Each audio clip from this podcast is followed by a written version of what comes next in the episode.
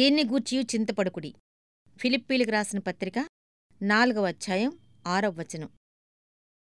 ఆందోళన అనేది విశ్వాసలో కనిపించకూడదు. మన కష్టాలు బాధలు అనేక రకాలుగా మన మీదకు రావచ్చు.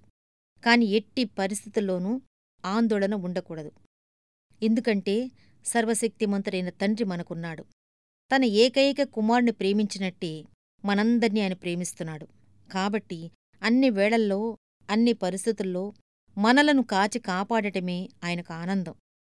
కాబట్టి దేనిని గూర్చి చింతపడకుడి. కాని ప్రతి విషయములోనూ ప్రార్థన విజ్ఞాపనముల చేత కృతజ్ఞతాపూర్వకముగా మీ విన్నపములు దేవునికి తెలియచేయుడి. దేనిని గూర్చియు అనేది అన్నింటికీ వర్తిస్తుంది. నీ ఇల్లు తగలబడిపోతున్నదా? భార్యా పిల్లలు మృత్యుముఖంలో ఉన్నారా? ఇంత పెద్ద విషయాల నుండి చిన్న చిన్న విషయాల దాకా అన్నింటినీ దేవుని వద్దకు తీసుకురా. ఎంత అల్పమైన విషయాలైనా సరే ఏదైనా సరే పర్వాలేదు. రోజంతా మన పరిశుద్ధ జనకునితోనూ యేసు ప్రభువుతోనూ సహవాసంలో ఉండాలి. రాత్రివేళ హఠాత్తుగా మెలకువస్తే మన మనస్సు తనంతట తానే ఆయన వైపుకు తిరగాలి. నిద్రలేని రాత్రులలో మనల్ని వేధించే సమస్యలను ఆయన ముందుంచాలి.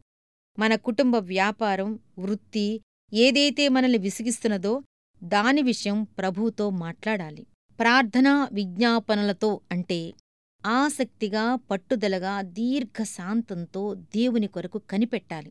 కృతజ్ఞతాస్థుతులతో అంటే ఎప్పుడూ ముందుగా కృతజ్ఞతాస్థుతుల పునాది వెయ్యాలి మనకు ఎన్ని ఇబ్బందులు ఉన్నప్పటికీ మనలను దేవుడు నరకం నుండి తప్పించాడన్న సత్యం మాత్రం ఎప్పుడూ ఉంది కదా? తన పరిశుద్ధ వాక్కును తన కుమారుణ్ణి మనకిచ్చాడు కదా?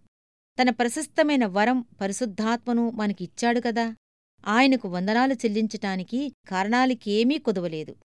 దీనిలో మనం ఆసక్తి కలిగి ఉందాం. సమస్త జ్ఞానమునకు మించిన దేవుని శాంతి మీ మనస్సుని మీ హృదయాన్ని యేసుక్రీస్తులో ఉంచుతుంది. ఇది ఎంత దీవెనకరమైనది ఎంత వాస్తవమైనది ఎంత విలువైనది అంటే ప్రయోగాత్మకంగా దానిలోనికి ప్రవేశించి చూడాలి. ఎందుకంటే అది మన జ్ఞానానికి అందదు. ఈ విషయాలను హృదయంలో భద్రం చేసుకుందాం. మనం ఆత్మలో నడవటం అలవాటు చేసుకుంటే తత్ఫలితంగా ఆయనకు గొప్ప మహిమను ఆపాదించిన వాళ్ళమవుతాం. రోజుకు రెండు మూడు సార్లు నీ హృదయం ఏదైనా విషయం గురించి దిగులుగా ఉందేమో పరీక్షించి చూసుకో. అలా ఉన్నదని తెలిసినట్లయితే దానిలో తిరిగి ప్రశాంతత నెలకొనేదాకా చూసుకోవాలి.